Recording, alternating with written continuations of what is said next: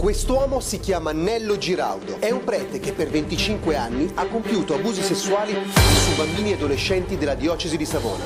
I tre vescovi di Savona che per 25 anni sapevano delle tendenze pedofile del prete e non hanno fatto nulla sono Monsignor Sanguinetti, Monsignor Lanfranconi e Monsignor Calcagno, che oggi ha fatto carriera ed è addirittura cardinale in Vaticano. Ma dal 2008 il vescovo è cambiato. Adesso nella diocesi di Savona c'è Vittorio Lupi che il Tribunale di Savona ha condannato Nello Giraudo. Come Vittorio Lupi sta sostenendo i bancapitati? Bambini violentati, violentati da preti, che poi quando diventano grandi e trovano il coraggio di chiedere eh, legittimamente quella che è giustizia, tornano a subire delle violenze. Questa volta non più però per mano di, di preti deviati, di preti criminali, pedofili, No, questa volta per mano della Chiesa, una Chiesa lucida, sana, che agisce però in modo criminale.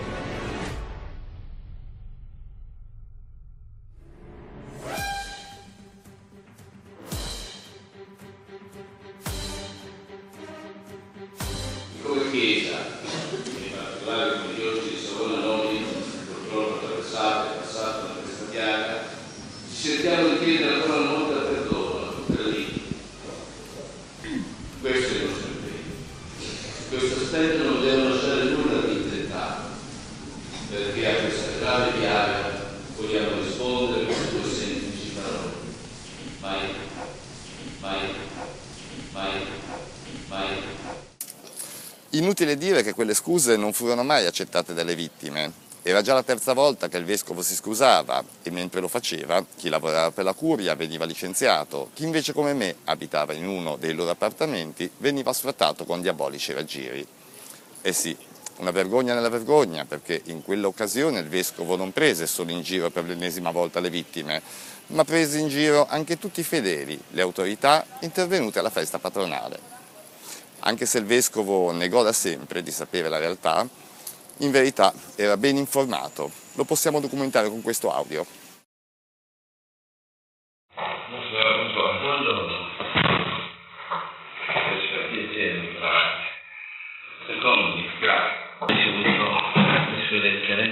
Io non gli ho risposto subito perché, diciamo, quello che diceva era di certi tesi. Sì, No? Cioè, io volevo sentire un pochino questo. sì, ho, ho immaginato, infatti ho... Eh, quindi, però ho piacere di parlare direttamente chiaramente. Cioè, E io devo dire, non che metta in dubbio quello che lei ha detto, cioè, però così diciamo, se le cose sono vere, ecco, lei ha tutta la mia solidarietà per quello che ha sofferto, per quello che è stata la sua esperienza negativa. ecco. Io volevo parlare approfondimenti perché non ho ancora parlato con Donnello, tanto possiamo parlare a carte scoperte perché anche se non ho fatto il nome io suggerirei, se mi permette, di parlare prima con Dore Bagliati, sì, che oltre alla mia storia le può eh, testimoniare che questo fatto di Donnello risale, allora, per quanto ne so io, più di 25 anni fa. Poi le potrò appunto testimoniare che, che Donnello fu mandato a Sottorno per eh, diciamo essere controllato, perché nel frattempo era parroco di Roviasca, non so se si è informato, ma lui era parroco a Roviasca e anche lì fu mandato via perché accaddero altri fatti analoghi. Quindi.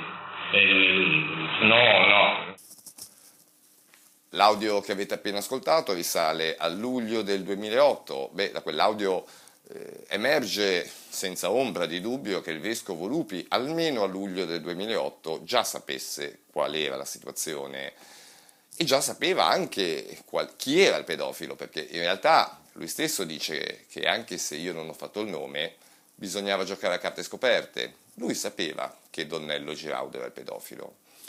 Siamo in grado di spostare la data indietro di parecchio e lo facciamo con un documento tra i vari documenti che abbiamo, un documento diciamo ufficiale, un documento attendibile, quello della Procura della Repubblica di Savona, l'interrogatorio a Don Andrea Giusto, avvenuto il 20 aprile dell'anno 2010.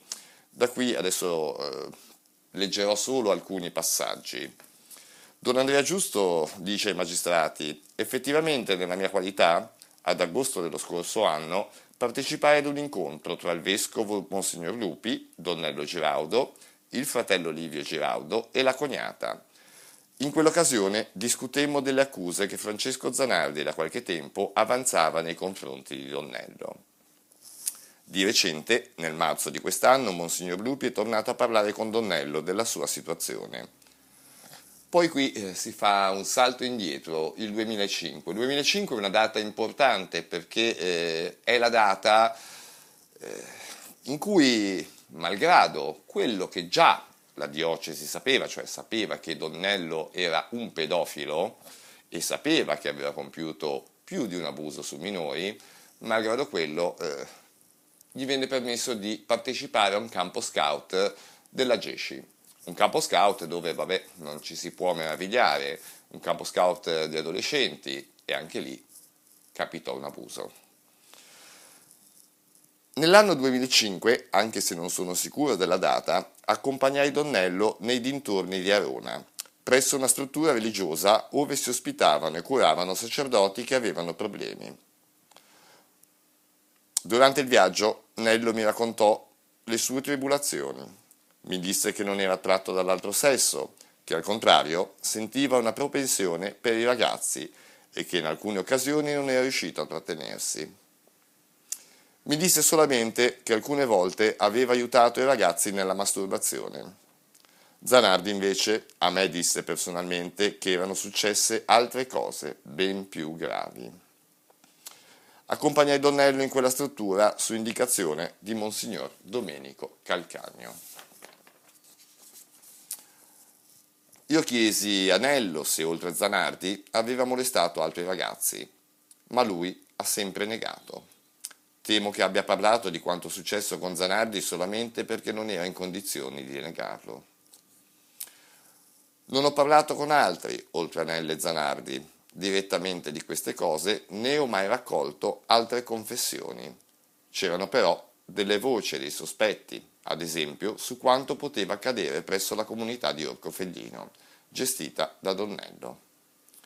Sicuramente i vescovi Calcagno e Lupi sapevano delle accuse di Zanardi, non so se anche Lanfranconi fosse al corrente della cosa, penso che alla fine lo sapesse.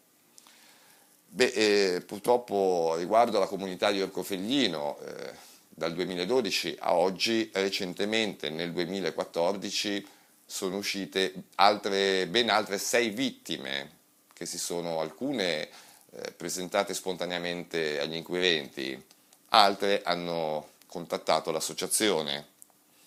Ora vedremo anche in queste circostanze cosa è possibile ancora fare dal momento che c'è già stato un processo.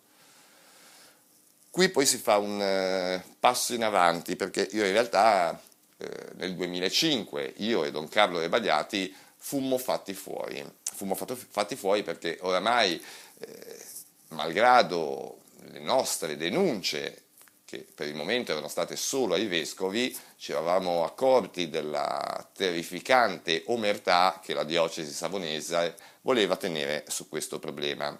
Quindi fui fatto fuori con una, con una scusa, sì, un raggiro anche qua, un raggiro eh, che fece un uomo sinistro, Don Antonio Ferri, l'attuale vicario della diocesi di Savona, anche se qui Don Giusto in realtà attribuisce la responsabilità alla ponente informatica. Don Giusto dice Zanardi ha perso il lavoro di tecnico informatico presso la diocesi perché non lavorava bene e perché sui server della diocesi stessi la, la ponente informatica ha trovato delle foto che ritraevano Zanardi in atteggiamenti espliciti. La faccenda delle foto ci ha indotto ad allontanarlo, anche se Zanardi mi ha più volte detto di essere stato vittima di una montatura e che le foto erano state inserite sul server stessa, dalla stessa ponente informatica. Io in realtà eh, non dissi questo, eh, attribuì direttamente la responsabilità a Don Antonio Ferri, che in qualche modo, io non so in quale modo, però eh, produsse delle foto che non mi ritraevano assolutamente ce n'era una serie qua- nella quale eh beh, si vedeva un taglio sul collo, la mia testa incollata sopra e un corpo che non mi apparteneva, un corpo con cicatrici che io non ho. Eh, un po' strana la cosa. Naturalmente feci una querela una querela depositata dal mio avvocato presso la Procura della Repubblica di Savona, che però eh, non è attrezzata per i reati informatici. La querela eh, fu trasferita alla Procura della Repubblica di Genova, purtroppo però il fascicolo andò perso, non si ritrovò più. Poi eh, Don Giusto ritorna eh, a parlare e di nuovo qua è una pesante accusa verso la diocesi perché in realtà Don Giusto mh, farà delle dichiarazioni riguardo gli archivi della diocesi di Savona, archivi dove effettivamente la magistratura poi trovò i documenti. Presso la diocesi sono conservati documenti che raccontano la storia di ciascun sacerdote, i decreti di nomina, la corrispondenza, gli incarichi e le mansioni che ogni sacerdote ha ricoperto. C'è sicuramente anche un documento in cui si accenna alla, alla fragilità di Donnello, con una relazione succinta sulla situazione, relazione che ho anche consegnato alla Congregazione per la Dottrina della Fede. C'è anche un decreto di nomina a parroco di Porti e Magnone, in cui è scritto che non deve interessarsi di minori. Questa è una dichiarazione folle, non è tanto una dichiarazione, questo è un modus operandis folle. Eh, dire a un uomo, a un deviato, a una persona che soffre di una forte devianza della personalità, di non avvicinarsi ai bambini. Un po' come dire a una volpe eh, di non mangiare le galline del pollaio, ecco, siamo sullo stesso livello purtroppo.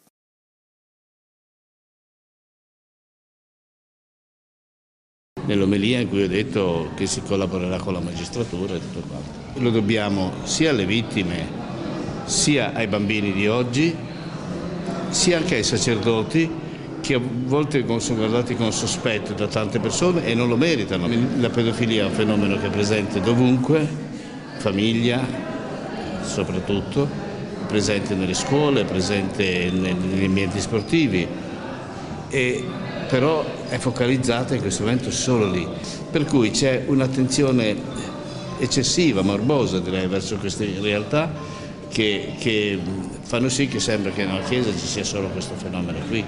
Forse quello che, che però ha colpito di più è che spesso di questi casi qualcosa se ne sapeva forse all'interno della Chiesa e non si è intervenuti subito Guardate, in passato.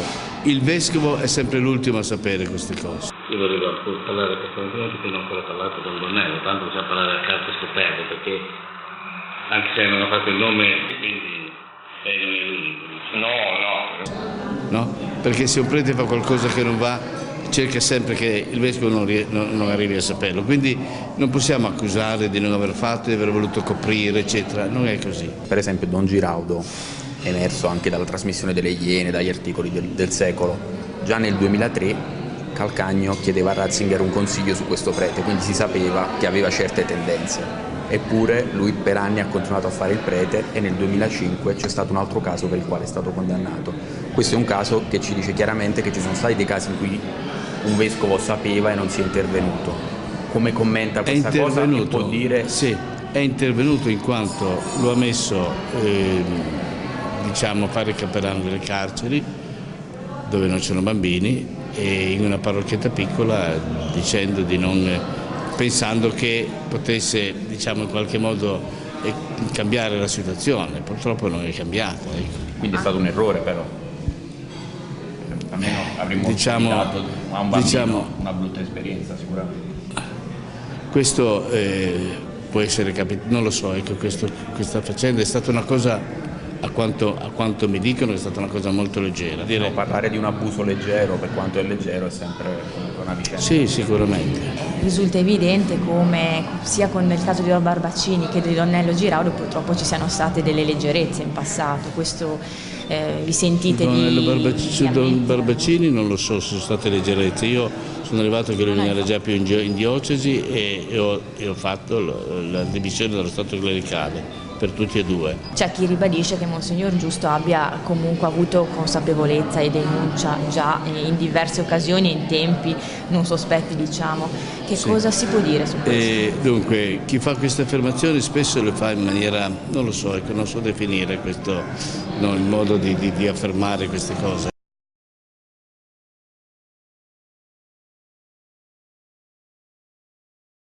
Il vescovo, il vescovo Lupi, beh, alla domanda dei cronisti, i quali chiedono che affermano che forse la diocesi sapeva, eh, pare che il vescovo risponda un po' come per dire ma no, noi, noi non sapevamo. Bene, siamo andati a recuperare uno dei documenti, documenti, cioè la scheda personale di Donnello Giraudo. Questa scheda ha data 22 agosto del 2003. Leggiamo i passaggi fondamentali e vediamo un attimo cosa sapevano i vescovi, perché questo documento era nella disponibilità di tutti i vescovi savonesi che sono passati per Savona almeno dal 2003 a oggi. Si legge, mentre Donnello era viceparroco a Valleggia, si è verificato il primo serio inconveniente. Insegnante di religione nelle statali, è stato accusato da una mamma di atteggiamenti morbosi nei riguardi del suo bambino, tenuto sulle ginocchia e palpato in modo difficilmente precisabile. Il fatto allarmante ha spinto il vescovo, sentito il parroco, che già aveva notato atteggiamenti equivoci nel giovane sacerdote, ad allontanarlo immediatamente sia dalla scuola che dalla parrocchia. Un allontanamento che eh, in realtà sì, dalla parrocchia, quella di Valleggia, è stato allontanato, ma in realtà poi è stato mandato a Spotorno, dove ha abusato di decine di ragazzi, me compreso. Don Giusto prosegue dicendo: Quello di Valleggia è stato il primo serio campanello di allarme. Per vincere la sua dolorosa solitudine, Donnello ha deciso di ospitare nella grande casa canonica di Feglino dei ragazzi, mai più di due o tre, organizzati in una sorta di casa famiglia. Donnello era tutto, amico, educatore, padre. Il vescovo non sapeva se ammirare la generosità di questo sacerdote o se riprovare una iniziativa gravida di incognite più volte aveva invitato Donnello alla prudenza e a ritirarsi dall'impresa. Io eh, credo che, insomma, qui si possa parlare di, di vera e spregiudicata incoscienza perché, insomma, eh, già i fatti del, del 1980, quelli di Valleggia, che spinsero il vescovo sì a togliere Donnello da Valleggia, ma a mandarlo a Spotorno, eh, beh, si sono diciamo, evoluti perché eh, Donnello in realtà dopo Spotorno, cioè, dopo quello che è accaduto a Spotorno, eh, cosa che era ben nota, gli è stato ancora concesso di aprire una comunità per minori in difficoltà. E siamo quindi alle ultime vicende. Monsignor Calcagno, giunto a Savona nel marzo del 2002, intuisce il pericolo a cui Donnello si espone, anche perché continua a gestire la comunità senza un preciso programma educativo. Riceve le confidenze allarmate di un assistente sociale che gli comunica che vari comuni hanno deciso di non affidare altri ragazzi alla comunità. Anche i responsabili della Caritas mettono in guardia Monsignor Calcagno. Un giorno Donnello si presenta al vescovo con dei lividi sul volto tracce di una violenta scenata di gelosia. Beh, eh, questa scenata di gelosia, come così la, la, definiscono, pare non sia avvenuta nella parrocchia di Orcofiglino perché eh, all'epoca Donnello non era più parroco di Orcofiglino, era stato affidato alla, alle cure, alla sorveglianza di Don Pietro Pinetto, che allora era parroco di Noli, quindi dalle indiscrezioni, poi insomma qui è l'unico, l'unico passaggio dove si cita eh, questa vicenda di cui eravamo già al corrente è questo, quindi non possiamo andare oltre. Don Andrea Giusto conclude suo, la sua relazione dicendo che attualmente nell'estate del 2003 la situazione è la seguente, nulla è trapelato sui giornali e non ci sono denunce in corso. Donnello ha chiuso la comunità e lasciato la parrocchia. È affidato a un confratello di cui accetta l'aiuto e il controllo. Probabilmente qui si sta parlando di Don Pietro Pinetto. Si è impegnato ad incontrare un religioso psicologo che lo aiuti a leggere in se stesso nel tentativo di ritrovare un migliore equilibrio. Questo documento, appunto, come abbiamo detto, è datato Savona 22 agosto dell'anno 2003. Quindi eh, non direi che è solo verosimile, è certo che eh, nel 2003 la diocesi sapesse, il vescovo Domenico Calcagno sapesse e di conseguenza è inverosimile pensare che Vittorio Lupi nel 2008, quando è arrivato a Savona, non sapesse, anche perché eh, se ricordate il passaggio dell'incontro privato tra me e Monsignor Vittorio Lupi, è lui a fare il nome di Nello Geraudo e dice appunto che io non lo avevo fatto quel nome. Il vescovo infatti mi chiede di giocare a carte scoperte, quindi eh, ritengo sia molto improbabile che il vescovo non avesse letto questi documenti. Da quanto è emerso fino ad ora, eh, diciamo che eh, risulta inconfutabile che almeno i vertici della diocesi di Savonanoli, i vari vescovi che si sono succeduti nei, negli ultimi anni, sapessero. Ma questa cappa di omertà eh, si circoscrive solo alla diocesi di Savona o va oltre? Beh, eh, leggiamo dalle dichiarazioni rilasciate durante l'interrogatorio da Don Carlo Rebagliati alcuni passaggi eh, fondamentali, direi qualcheduno di questi inquietante. Qui eh, parliamo del, degli anni 1984-1985, dove Don Carlo Rebagliati dichiara che allora Don Giulio Grosso, attualmente parroco di Varazze, disse in una riunione di insegnanti di religione che Donnello era stato allontanato da Valleggia perché aveva molestato un ragazzino. Quindi emerge che eh, questa cappa di omertà si spinge oltre eh, le mura della diocesi di Savona e eh, certo, Don Giulio Grosso sicuramente sapeva se ha fatto questa dichiarazione, però erano venuti a conoscenza del fatto anche gli insegnanti di religione che erano presenti a quella riunione. Ora poi Rebagliati prosegue con eh, un, una dichiarazione che io trovo inquietante. Ovviamente ometteremo il nome della persona, ometteremo anche il posto, Qui si parla di un sindaco, un sindaco che preferì alla salute psicofisica del proprio figlio la carriera. So che Donnello ha abusato di figlio dell'ex sindaco di. So anche della lettera d'amore spedita da Donnello a una persona che adesso omettiamo anche in questo caso il nome.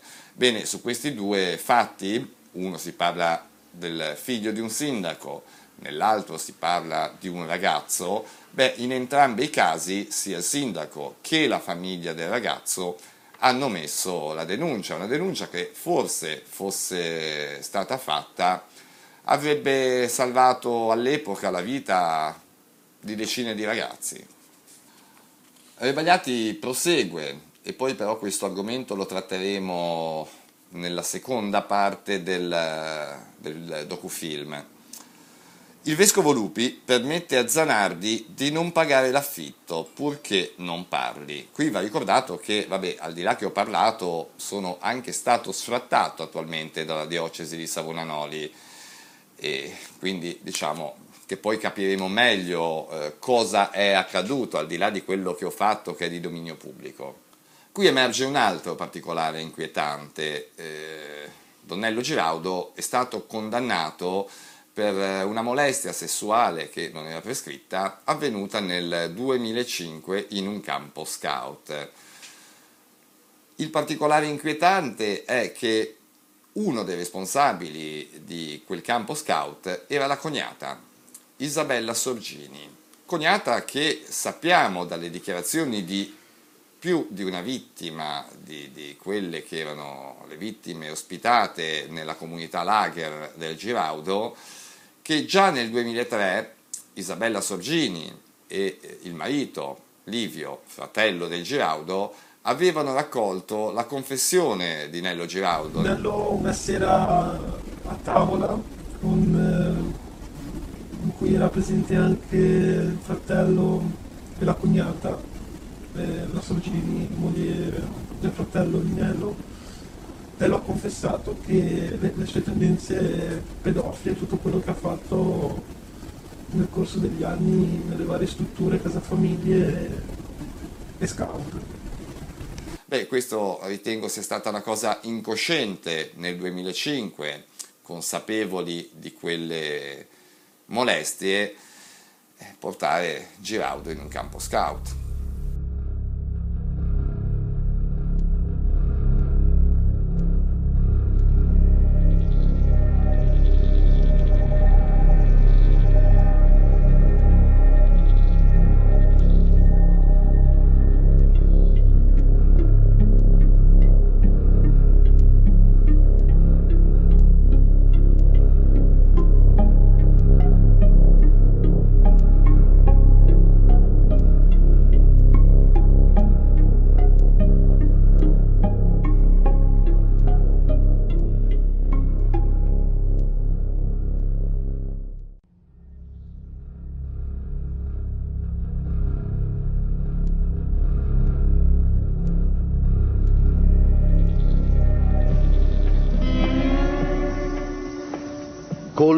Rintraccia Patrick Wall, un ex monaco benedettino della diocesi del Minnesota.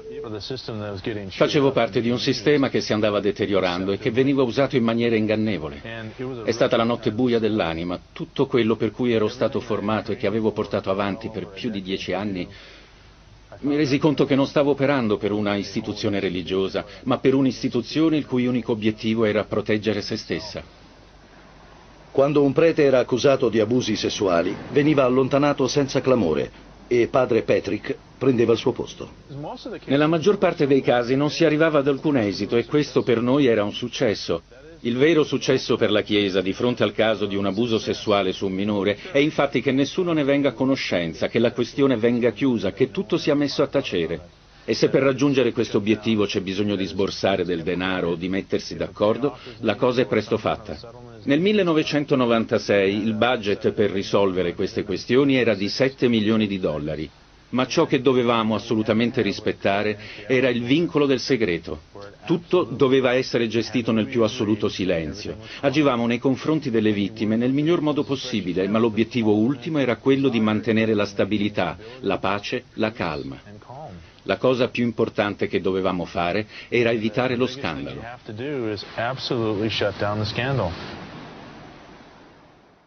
Cioè noi faremo le indagini a tutto campo, per cui con questo procedimento canonico che è stato detto nel, nel, nel proclama, nella dichiarazione che è stata fatta quando io non c'ero, no? si è parlato di un procedimento canonico e allora affronteremo tutti, anche chi eventualmente potesse aver coperto. Noi vedremo di, fare, di istituire delle persone che possano fare ascoltare i testimoni, vedere, esprimere un giudizio e poi affronteremo la cosa con Roma. Ecco, la, la, presunta vittima, quella che si è anche rivolta con, sì. verso di lei con una lettera e verso altri sacerdoti, sì. eh, lamenta di non essere stata ancora contattata, ci avrebbe voluto un segnale, eh, diciamo sarà chiamato anche lui, saranno chiamate comunque le vittime. Sicuramente sarà chiamato. Qui il soggetto è cambiato, non si parla più del sacerdote Nello Giraudo, ma si parla di Don Pietro Pinetto, il vescovo Lupi, beh, eh, un anno e mezzo fa, quando fece queste dichiarazioni, era appena tornato dalla Terra Santa e non aveva avuto tempo di sentire le vittime. Beh, a un anno e mezzo di distanza quelle vittime non le ha ancora sentite. Quella fantomatica commissione di persone che avrebbero dovuto ascoltarle non credo sia mai stata creata, almeno non ne abbiamo notizia e nemmeno i provvedimenti nei confronti del sacerdote sono mai stati presi. In realtà il vescovo Lupi non ha ben chiaro chi siano le vittime, e no, perché onestamente cosa è successo? Anche qui un passaggio che non è mai stato raccontato. Due vittime andarono dal vescovo Lupi per il caso Giraudo, la prima fu io, la seconda un'altra vittima che non nomino, l'avete vista girata di spalle durante la trasmissione delle Iene, entrambi fummo fatti fuori. Poi spiegheremo il come e il perché. La seconda vittima, quella che vuole rimanere anonima, lavorava per gli uffici di, di curia e provvidenzialmente fu licenziata all'apertura delle indagini. Con questo non sto affatto dicendo che eh, Vittorio Lupi non sappia eh, chi siano alcune delle vittime, certo eh, le altre si sono presentate qui alla rete l'abuso e la prima cosa sul, sulla quale si sono raccomandate è che i loro nominativi venissero passati sì alla magistratura ma non alla diocesi. Eh, naturalmente le vittime hanno paura. In uh, quella dichiarazione fatta alla festa patronale del 2013 comunque sia Lupi mentì perché Lupi già nel 2010 era ben al corrente eh, delle accuse fatte da alcune presunte vittime contro Pietro Pinetto e eh, Don Giovanni Lupino portò una di queste presunte vittime dal vescovo Lupi, la quale raccontò le sue disavventure accadute quando frequentava il, il seminario vescovile di Savona. Le presunte molestie che quindi le vittime contestavano al sacerdote Pinetto in realtà erano tutte prescritte, ma accadde, accadde qualcosa, un, colpo, un vero e proprio colpo di fortuna. Sotto consiglio del suo avvocato, Pinetto querelò la vittima, una delle vittime, il sottoscritto e due giornalisti. Nei miei confronti una querela un po' anomala, nel senso che eh, in realtà io, io, fui querelato per aver riportato un articolo di giornale eh, nel quale si parlava di Pinetto. Al di là di tutto, eh, questo fu un colpo di fortuna perché, perché eh, di fronte a queste quattro querele la magistratura che stava archiviando fu costretta ad aprire un fascicolo e a indagare su questo reato prescritto. Oggi il sacerdote è stato inviato a giudizio per calunnia. Nel caso di Pinetto e anche nel caso di Giraudo, Vittorio Lupi si è sempre dimostrato una persona aggressiva, anche se eh, più volte ha contestato a noi vittime di essere aggressive. E hanno tolto a me le firme. La prima Ma l'hai capito il perché? L'hai capito il perché? Eh certo perché tu avevi parlato con Calcagno eh. che io ero una vittima di pedofilia, per eh quello certo. che ha mandato a bagno mette, eh ma non certo. te la sei... Cioè lo capisci? Eh, è questo. Capisco, è capisco. che adesso lo vedo con un'altra luce. Adesso capisco il perché un anno di conti non pagati e poi all'improvviso la liquidazione capisco il perché delle foto, è molto più chiaro tutto questo concetto, capisci? Il giusto che vedendo... mi chiama e che mi dice assolutamente prima che arrivi, che arrivi, il vescovo devi fare in modo di allontanare Franco. Io dico, ma, io oggi pomeriggio lo allontano, nel senso che glielo dico, guarda che non ci vogliono più la... Mi ricordo quella sera, ero matto. Eh, ero eh, matto e, quando, e quando ti ho detto così, giusto, a me ha detto dovevi proprio andargliela a dire. Qua sono ricattato, alla fine. Eh, beh, sì. eh. Ma io te l'avevo detto, eh. Lo so, non è colpa tua, non che, è colpa tua. Che, che qui sei... Eh, sono ricattato. Loro, eh. eh. lo so, questo è il problema, infatti me l'ha detto molto chiaramente, non giusto l'altro giorno. Colpe non ne ho, infine, perché io di male non ho fatto niente a nessuno, anzi, l'unico, l'unico mio sbaglio, gliel'ho detto mille volte è stato quello di non denunciare Nello, perché se io l'avessi denunciato non violentava tutti voi. E questa è una cosa che ormai ce l'ho, è lì, boh, tanto non si torna indietro, questa è una cosa fatta. Quindi l'indicazione della diocesi come testimonia Don Carlo Revagliati era quella che io andavo fatto fuori. Andavo fatto fuori prima che arrivasse il vescovo Vittorio Lupi, ma non ci riuscirono. Io reagì. E cosa accade? Accade quello che adesso sentiremo negli audio successivi. Vabbè, sono una della diocesi, fortunatamente almeno li pago poco, però sono 130 euro al mese che ultimamente mi sono preoccupato di pagare quasi per prima perché diciamo che dopo i tiri un po' maldestri che mi sono arrivati da, dalla precedente amministrazione, cioè dopo questi scherzi ho detto ci manca ancora che, diano, che non pago un mese o due di affitto, mi diano lo sfratto, sono quindi qui adesso Lupi ha preso che io sono un inquilino della diocesi di Savona e cerca di testare, di capire se io sono comprabile. Tu questo lo fai perché lui non abbia altre, diciamo, altre cose, lo fai per ricevere l'indennizzo? Ma eh, lo andate a denunciare ricevo l'indennizzo, monsignore. Eh, onestamente l'avrei fatto prima se, se il mio scopo non sono venuto né a parlare con lei per ricevere dei soldi né altro, ecco, non, non, non, è questo lo scopo di, di, tutto, di, tutto, quello che sto facendo. Qualcuno mi ha accennato che forse eh, Tu sai che lui continua ad andare agli scout? Eh sì, almeno fino a poco tempo fa sì, eh, io conosco un ragazzino che è negli scout eh, che ha avuto problemi con l'anello qualche tempo fa. Spero non, non capitino altri guai perché se non ci mette la mano alla diocesi ce la metto via, credo, signore. Lupi quindi si rende conto che eh, non sono in vendita e comunque sia però divento una mina vagante per la diocesi perché non solo sono una vittima ma sono anche in grado eh, di recuperare altre vittime di Giraudo. Nella stessa estate eh, ricevo altre segnalazioni, mi decido, so di firmare con quella querela eh, la mia condanna tra paura e parecchia vergogna Accompagnato da un'amica mi reco alla stazione dei carabinieri di Savona e querelo.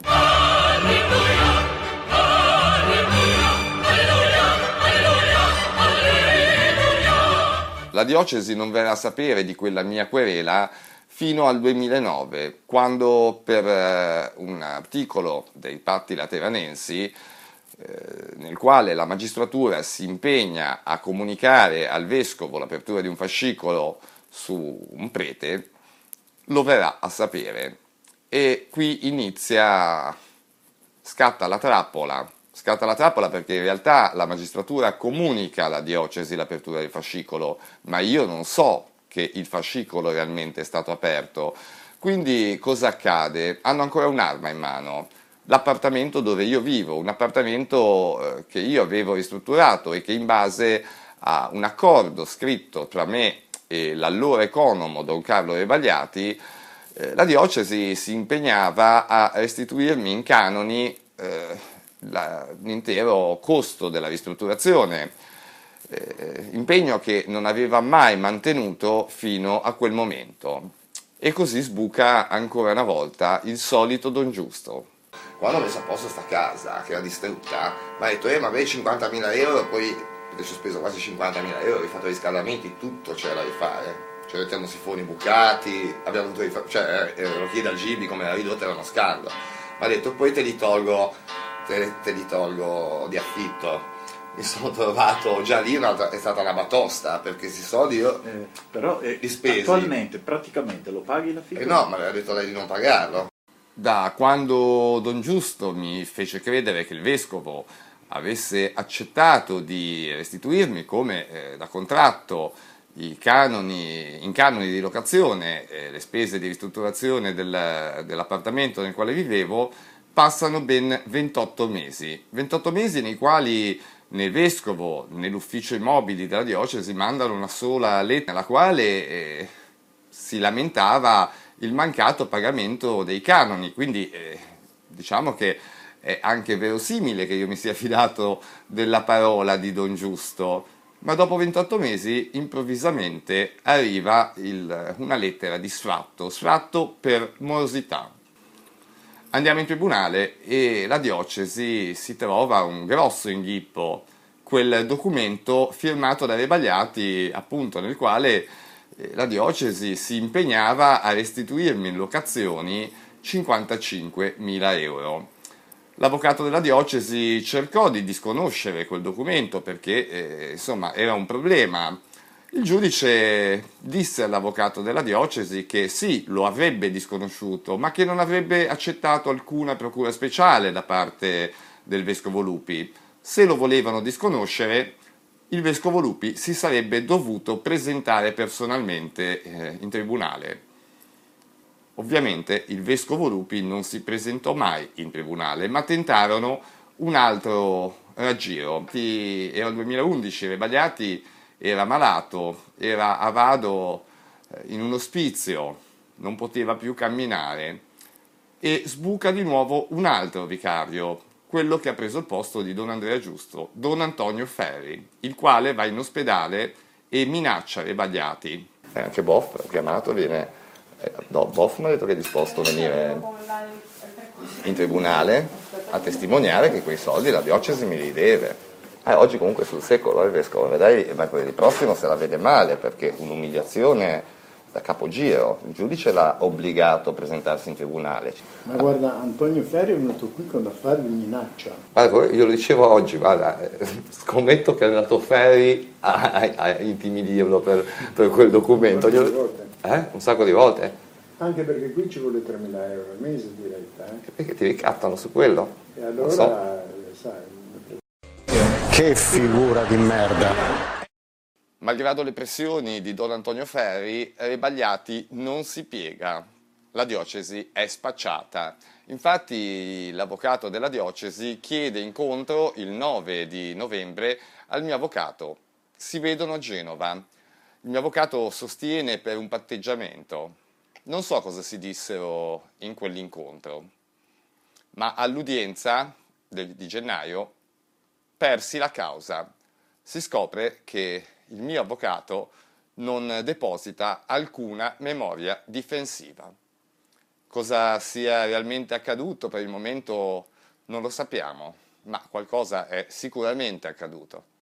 Non tutti uscirono a mani vuote dalla comunità di Orcofellino, qualcheduno che era già sua abitudine esprimere, ricattare il Giraudo, nel 2003, quando la comunità chiuse, riuscì a spremere abbondantemente anche la diocesi, finché non riuscirono poi, diciamo così, a toglierselo dai piedi.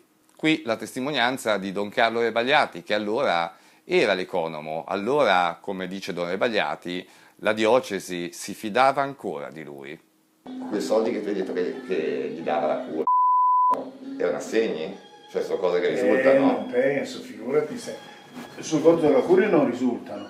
Ma sai quanti soldi hanno i vescovi a loro disposizione che non risultano da nessuna parte? Che tu non sapevi neanche i conti, quindi? Eh no, perché io... No, cioè ci sono dei conti della curia che l'economo non li sa. Io so quelli della diocesi, ma i conti privati del vescovo e ne ha, eh. Poi Calcagno, figurati. Come fai a sapere che però gli ha dato dei soldi che gli hanno pagato? Cioè... Lui. Perché la faccenda di, di, di, di Nello a un certo momento loro negano, negano, negano, ma io sono stato protagonista di questa roba qua. Nel senso che Nello, quando l'hanno tolto da Fellino, non sapevano cosa farne. Sì, perché è pericoloso anche metterlo in giro. Io, io ero nella stanza di Bottoni allora e hanno detto, gli diamo il carcere, però non gli basta, lui vuole anche una parrocchia. Allora, gli, gli ho detto io, ah, io perché devo avere 50 parrocchie io lassù? Gli lascio un milione e portio che ci va da lui e che, e che magari mettiamo nel, nel, nella clausola della nomina che però il catechismo lo faccio io. Ah. Con i ragazzi io, io i rapporti. Sì. E lui l'ho trovata io la soluzione per Nello. Eh. Io ero in commissione nomina, io ero uno di quelli che comandano. È inutile che adesso neghino io c'ero, eh, ho sentito viva voce. Sì, quindi tua, sì. già solo la tua testimonianza è incriminante. Il, il, perché cioè? Io so che gli hanno, gli hanno, trovato un appartamento, perché Nello era ricattato costantemente. E allora... quello gli chiedeva soldi. Gli chiedeva soldi. E allora a un certo punto gli hanno trovato l'appartamento. Quello del prete lì vicino al vecchio nautico. Esatto. Poi so che a un certo punto è andato in tutti dicevano, oh meglio così, così si è tolto di qua. Io fin lì ci sono arrivato. È inutile che Nello neghi, è inutile che neghino tutti. Queste cose qui le posso giurare, testimoniare, per giurare per tutti i versi. Perché a quei tempi là di me si fidavano, poi dopo non si sono più fidati. Prima di concludere questo documento vediamo ancora molto velocemente due vicende savonesi di cui si è parlato, almeno recentemente, molto poco. La prima è quella di Don Giorgio Barbaccini. Giorgio Barbaccini è una vicenda identica a quella di Nello Giraudo. Anche lì, eh, quando venne permesso, concesso a questo prete di aprire una comunità eh, per minorenni, il vescovo era Dante Lanfranconi. La, l'anomalia eh, della comunità di Barbaccini è che a differenza di quella di Giraudo, che era diciamo, sulle montagne, abbastanza nascosta, quindi diciamo, alla, alla larga da occhi indiscreti, quella di Barbaccini invece no, era nel pieno centro di Savona, davanti al comune, nel Palazzo dei Canonici, dove abitano sacerdoti che naturalmente non si erano mai accorti neanche lì di nulla. Giorgio Barbaccini viene condannato nel 2004, ma sparisce. Rientra in Italia solo nel 2008, quando il vescovo Vittorio Lupi e Don Pietro Pinetto si recano dove era nascosto, in Svizzera, in un convento, e concordano il suo rientro a Savona. Don Barbaccini non lo so se sono state leggerezze, io sono arrivato che lui non era già più in, diocesi e, ho, e ho, fatto la, dimissione dallo Stato clericale. La fine di Barbaccini, che poi ce lo troviamo in Svizzera anche lui fra, qualche, fra, fra sei mesi. Eh, eh, cioè il vescovo l'altro giorno mi ha parlato del vescovo, eh, abbiamo parlato anche di Pinetto, scopro che a settembre l'anno scorso il vescovo è andato con Pinetto a trovare Barbaccini in Svizzera. Sono legati, ma... Eh, lo so che sono legati. L'altra vicenda ancora è quella di Yusuf Dominic, un prete pakistano, un eh, pezzo grosso. Yusuf Dominic eh, viene nascosto ad Albisola, è un prete che è ricercato per eh, naturalmente molestie sessuali. Viene prima nascosto ad Albisola dove dopo aver girato mezzo mondo viene intercettato dal Dallas News. Il Dallas News si prende la briga di partire dagli Stati Uniti viene ad Albisola e riesce a fotografare Dominic mentre eh, dà la comunione a un ragazzino nella parrocchia di Albisola. Sparisce, sparisce anche di lì e lo ritroviamo eh, qualche anno dopo in un'altra parrocchia, questa volta in un convento a Finalpia, nel convento dei frati benedettini, dove provvidenzialmente muore. Muore il 6 dicembre del 2009 all'apertura dell'indagine sul caso Giraudo. Beh, le dichiarazioni sono piuttosto discordanti sulla morte di Yusuf Dominic, perché eh, in realtà i benedettini dicono che è morto alla mattina presto sulla passeggiata di Finale Ligure. Una domenica il 6 di, di dicembre, di tre, anni fa mi pare. È messa qua alle 9, sì, alle 9 o alle 8 poi è uscito con due passi sul viale, il colpo è rimasto secco lì. Mentre invece il certificato autoptico eh, dice cose parecchio diverse, dice che è morto a Pietraligure alle ore 12.15 in ospedale. Anche questo beh, resterà per sempre un mistero. Mentire sempre, spudoratamente e a ogni costo. Anche nel 2012 il vescovo Lupi cerca di mentire eh, quando viene braccato dai giornalisti delle Iene, malgrado una sentenza di qualche mese prima, ma poi desiste perché si accorge che il giornalista ha in mano quella sentenza.